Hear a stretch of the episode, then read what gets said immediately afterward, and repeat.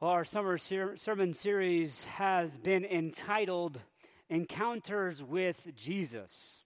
And we've been looking at encounters with Jesus from the Gospel of John. And remember, the whole point of John's Gospel is that we would believe, that we would behold, and that we would encounter Jesus, our Messiah, our Savior. And that in encountering Him, the Word made flesh, that we would taste, see, and experience life in His name. And John's desire is our desire here at Carriage Lane. That whether you've walked with the Lord for decades or for days, or perhaps you're here and you're not walking with Him at all, that no matter however or whatever brought you through those doors this morning, our desire is that you would encounter Jesus. For there truly is no greater need in all the world. So this morning we come to our third encounter Jesus' cleansing of the temple, as found in John chapter 2, verses 12 through 22. So if you have a Bible, please turn with me there. And as you're turning there, let me share a story. Uh, during my time overseas, I spent a weekend hiking with some friends, and we were hiking our way along this path up a mountain through some fairly dense forest. And that's when our three person crew came upon a very sharp bend in the trail. Now, my friend who was serving as our guide had gone up ahead of the rest of us to scout out which trail we were wanting to follow. Now, there's something I should tell you about my friend. He was this unflappable mountain of a man. He was quiet and gentle, a loyal and uh, dependable friend, certainly.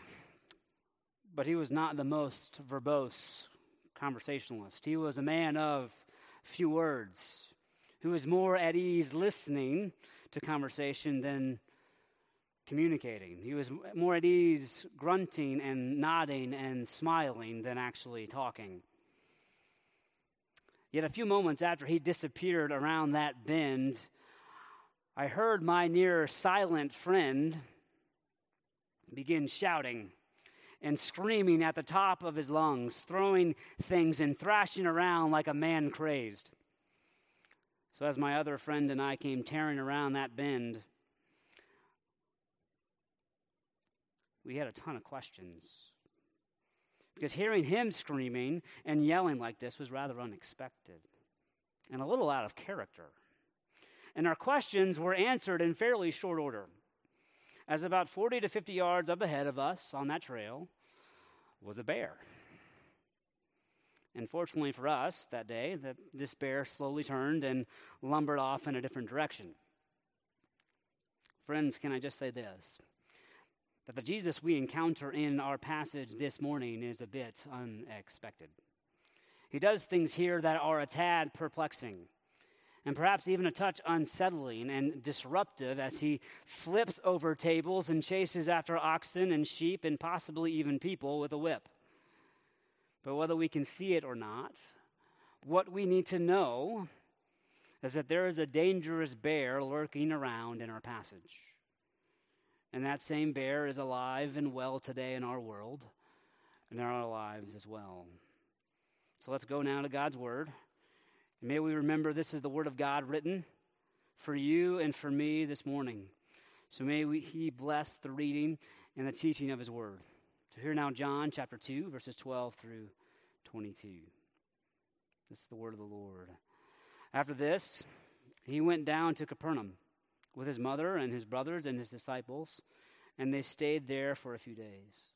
The Passover of the Jews was at hand, and Jesus went up to Jerusalem.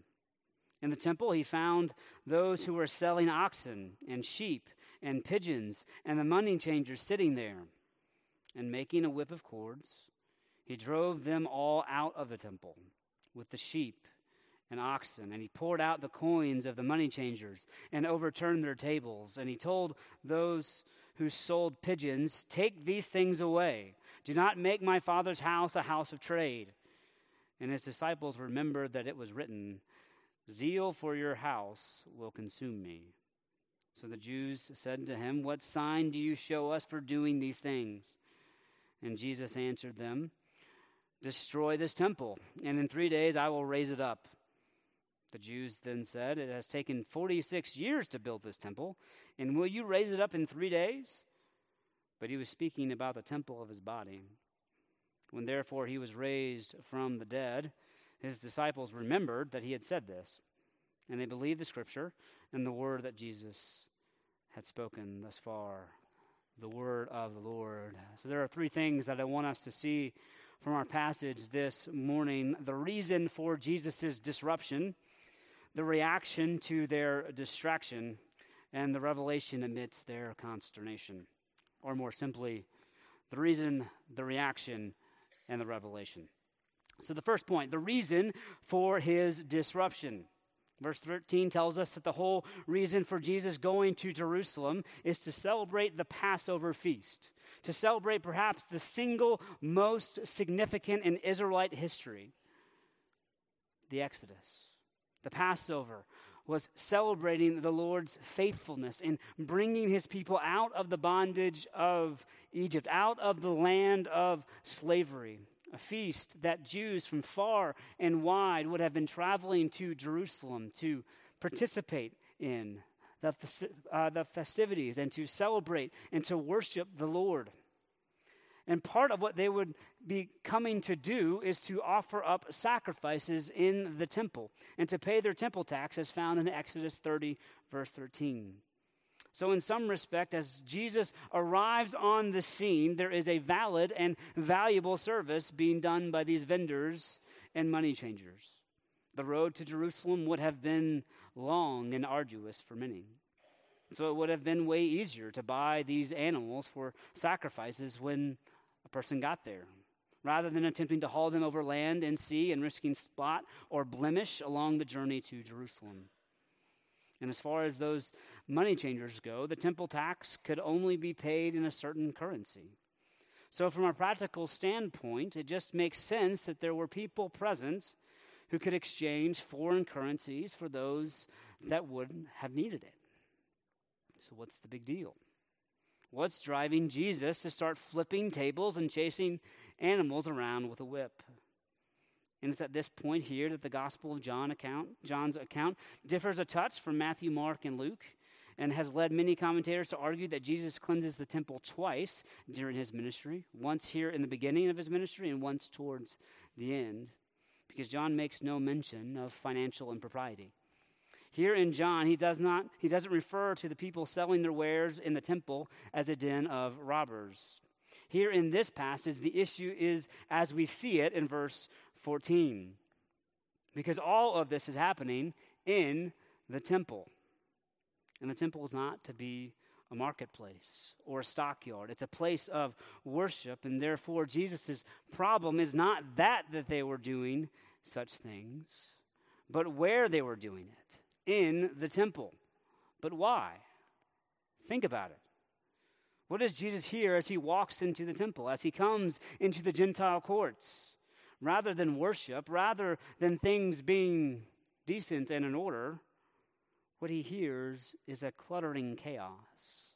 The lowing of cattle, the bleating of sheep, cooing of pigeons, and loud voices bartering prices back and forth. Again, Jesus' issue here is not commerce. It's not the buying and selling of goods for profit. It's the place and the placement of it all. So, whether it was their intent or not, by allowing this marketplace inside the temple, they were keeping and hindering people from worshiping the one true God. And specifically, by allowing it in the Gentile courts, they were hindering, they were distracting non Jews and Gentiles from worshiping and learning of the one true God which is significant because we need to remember the calling and the command that God had placed on the children of Abraham. For remember that when the Lord called Abram in Genesis chapter 12 out of the land of his forefathers, he gave him four massive promises. He promised that not that he would bless him with a people, with offspring, with children as countless as the, as the stars. He promised him a place, the land of promise. He promised him his presence, that he, that the Lord would be with him wherever he went. But finally, the Lord promised Abram that he and his offspring would have a glorious purpose that through Abram and his descendants that the whole world would be blessed. And what this scene at the, at the temple reveals is that along the way, that as water has gone under the proverbial bridge of life, that they've lost sight of what God had called them to be doing. That missionally, they've been set adrift and become preoccupied with themselves and their own pursuits rather than the pursuit and the purposes of God for their lives. That instead of the temple being a place for inviting the Gentiles, the outsiders in their midst to meet with, learn of, and worship the Lord, the Jews had transformed the Gentile courts into a marketplace, into just another place to be distracted from God Imagine trying to pray. Imagine trying to learn or to listen to anything above the chaotic symphony of that marketplace, or emporium, as Jesus called it in verse 16. Would that be possible? Potentially, for those with a laser focus. But easy? Not likely. This outdoor market would have likely made for fun people watching, but not so great for prayer thoughtful reflection and worship because it would have been a place full of distraction. And, brothers and sisters, there is an incredible danger in distraction, particularly depending on what you are being distracted from. And in this passage, they are being distracted from the Lord. My question is how did they get there? Was this just a matter of prejudice? Did they just loathe the Gentiles, who, those who weren't Jews, that much? Was it a matter of sheer pragmatism? Was it just easier to have all the animals and money changers in the temple rather than setting up shop just outside? Was this ultimately just a matter of convenience or ease of use? Or was this just a lack of intentionality, awareness that over time had set them dangerously adrift? Losing sight of the incredible calling that God had placed on their lives. To not only worship the Lord themselves, but to invite and encourage the nations to join with them. So, to apply this to our own situation and circumstance, earlier using the Westminster Confession of Faith, we affirmed that the chief end of man is to glorify God and to enjoy Him forever that the purpose for which all of humanity was created, designed, and intended and hardwired to do was to worship the Lord. So, my question is this What are we allowing to distract us from our chief end and primary purpose in life? How are our actions or our inactions potentially hindering or distracting the people around us from worshiping the Lord? Think carefully of our little ones, of our children, of our teenagers? Are there ways in which we are distracting them from worshiping the Lord? That in our incessant haste and busyness, are we allowing good things to crowd out and distract us and our children from the greater thing? Brothers and sisters, can we admit to ourselves and to one another? That we are an easily distracted people. And that of particular danger, we are easily distracted from the worship of our Lord. That rather than fixing our gaze upon Christ, we instead turn so quickly to lesser things, cluttering our hearts and distracting our souls with things like wealth, sports, reputation, career advancements, endless to do lists, unintentional just busyness, accumulating the latest and the greatest, seeking the recognition and the applause of men. And on top of it all, There are those glowing rectangles in our pockets, the countless hours that we lose scrolling on our phones. Now, with many of these things, there's nothing intrinsically wrong or sinful about them, but let me ask. Proverbs 4:23 says, "Above all else, keep your hearts, for from, for from it flows the wellspring of life." So, what then are we cultivating in our hearts? Is it a temple? Or is it a chaotic marketplace? And how are we allowing the cluttered marketplaces of our hearts to distract us, to distract our children and all those around us from the true worship of God? Which is a rather haunting question. But our passage this morning forces us to ask some unpleasant questions of ourselves. But I want us to see how Jesus responds to distracted and distracting people, which is our second point Jesus' reaction to their distraction. So, what do we do with Jesus' reaction here? Because it's all rather strange, isn't it? What do we do with his whip of cords? What do we do with flipped over tables? What do we do with coins scattering all about on the floor? And with Jesus, our Savior, driving man and beast out of the temple before him. Because all of this is just a bit unexpected, maybe a bit unseemly, and clearly a bit odd. Because Jesus is meek and mild, He's gentle and lowly, He's tender and kind, and He prepares a table before us.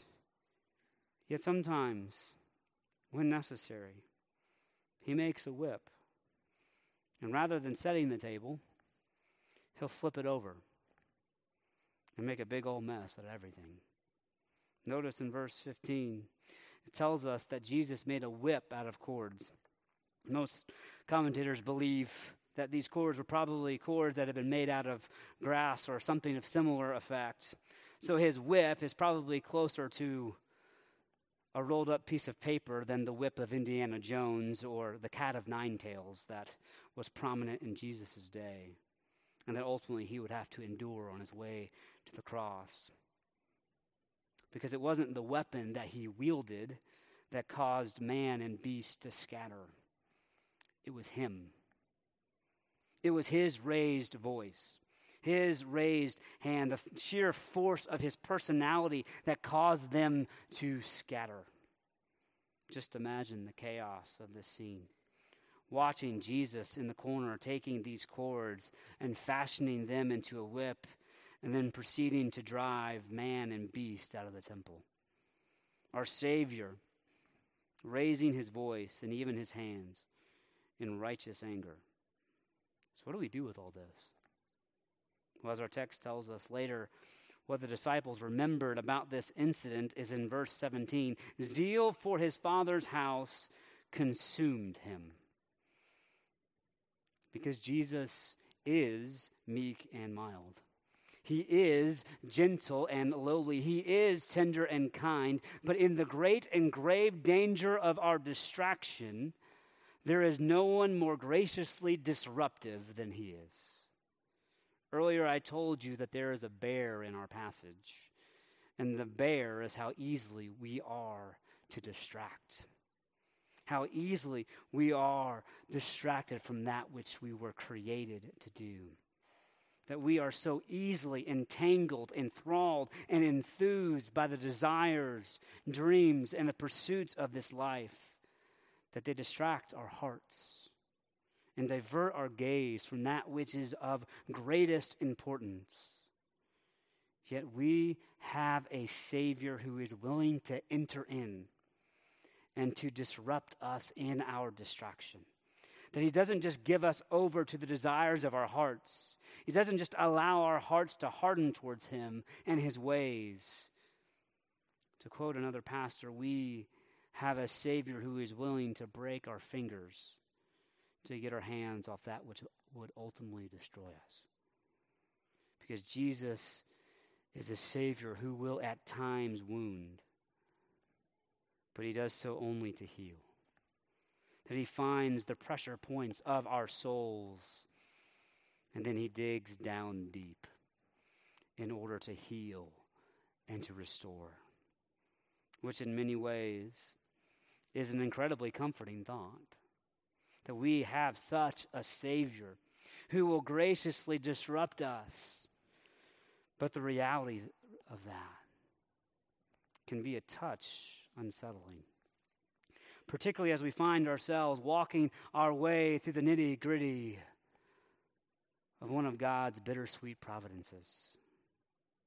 Because the brokenness of this life is messy and it hurts. To quote C.S. Lewis, pain insists upon being attended to. God whispers to us in our pleasure, speaks to our consciences, but shouts in our pains. It is his megaphone to rouse a deaf world. It then is a severe mercy, a traumatic kindness. Yet, even in the severest of mercies, there remains and there abides a sweetness to God's grace. As He somehow, in, in ways that only He can, sovereignly works together all things for the good of those who love Him.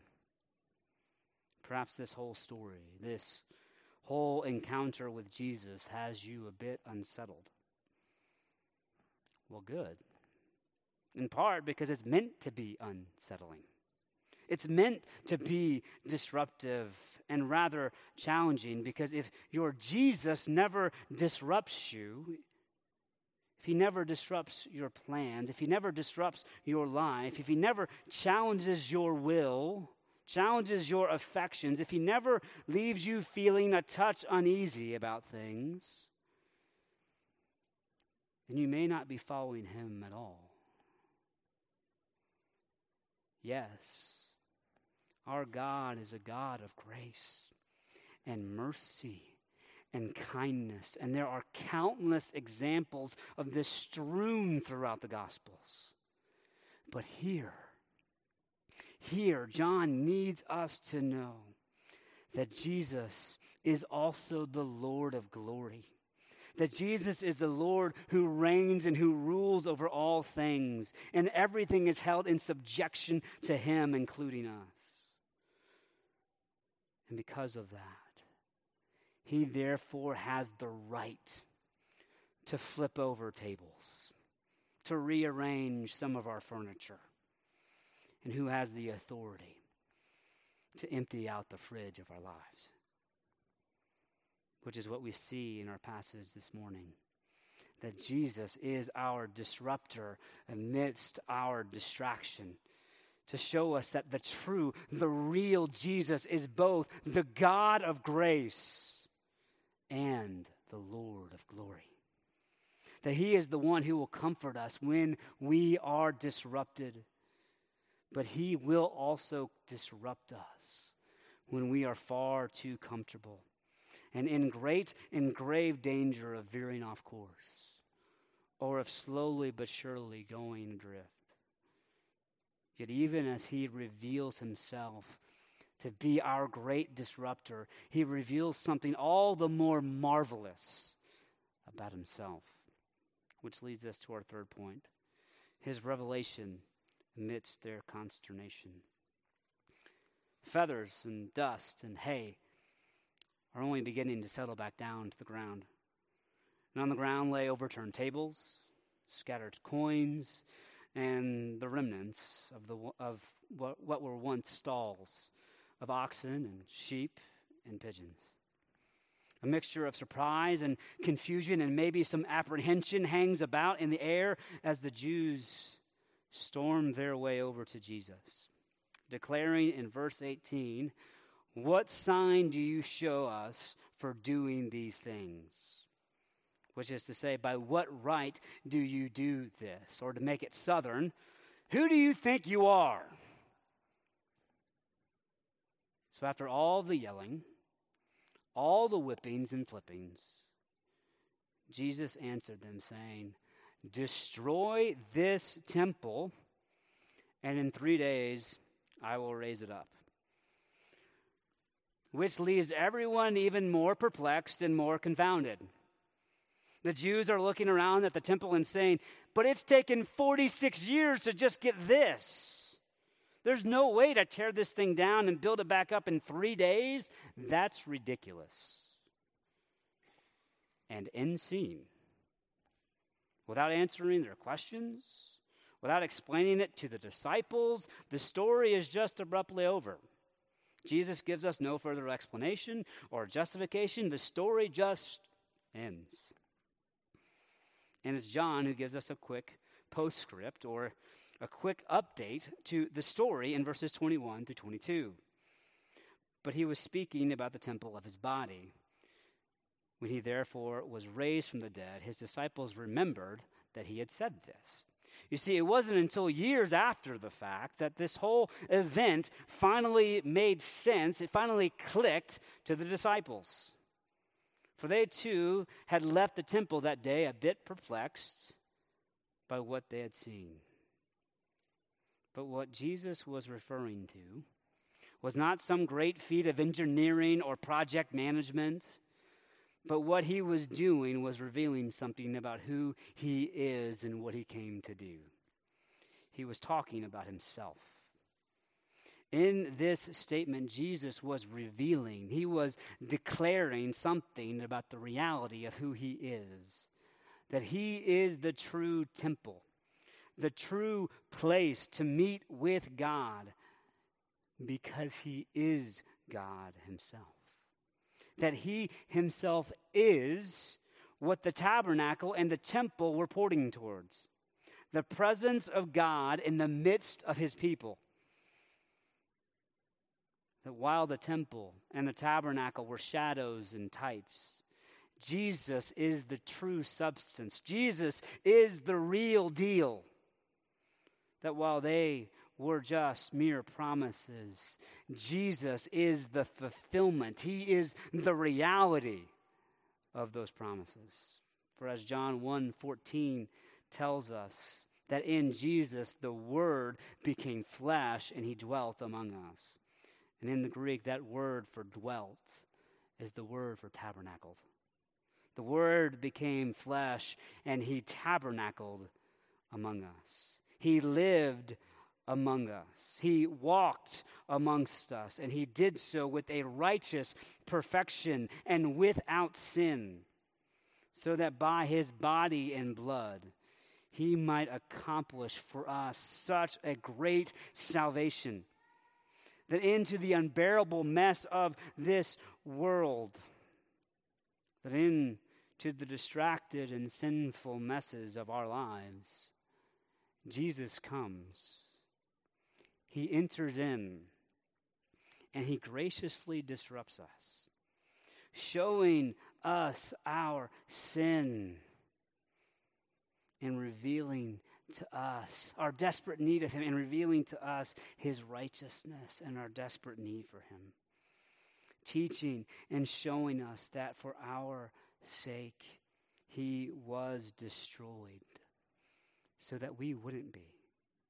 That upon the cross He took upon Himself the weight, the guilt, and the wrath that our sins deserved, dying the death that was ours for the sins that were ours, yet graciously giving to us a righteousness that was not our own, but His.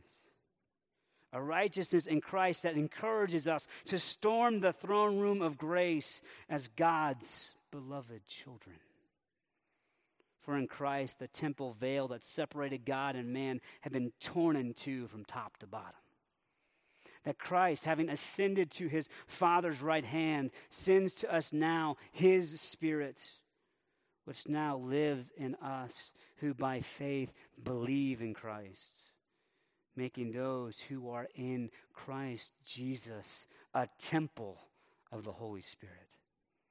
You see, brothers and sisters, the cleansing of our own temples, of our own bodies, of our own souls and lives is only possible because of the, of the destruction of His. That through His destruction we were made whole, that by His wounds we were healed, that all the sin that had broken in us might be fully restored in him. Because he who was destroyed for us was resurrected to us on the third day, that sin and death could hold him no longer, and that Jesus, our Savior, our Redeemer, and our friend, is alive. And he forever lives with his people. So the question is this Is this great and wondrous hope yours this morning? Because this is the hope. This is the good news that Jesus is offering to you this very morning. A hope that this day can be yours from now until eternity, if you will but look to Jesus. So let me invite you to repent and to believe the gospel.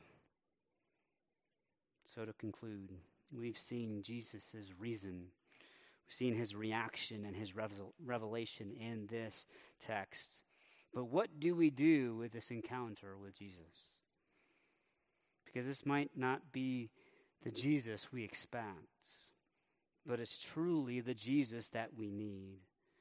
For it should make us stand in awe and be astounded that we have such a Savior, a Savior who will, in love, console us through consolation, through confrontation,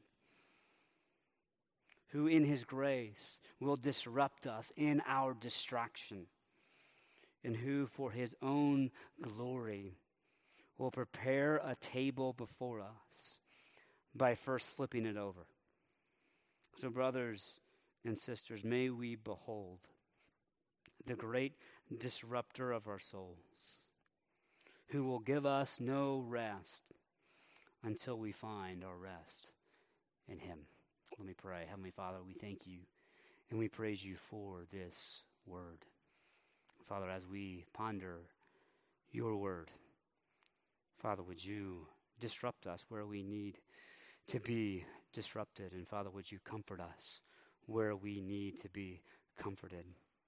Father, would you use your word to change us and to transform us? And to make us more and more like Jesus, we pray. All in Jesus' name. Amen.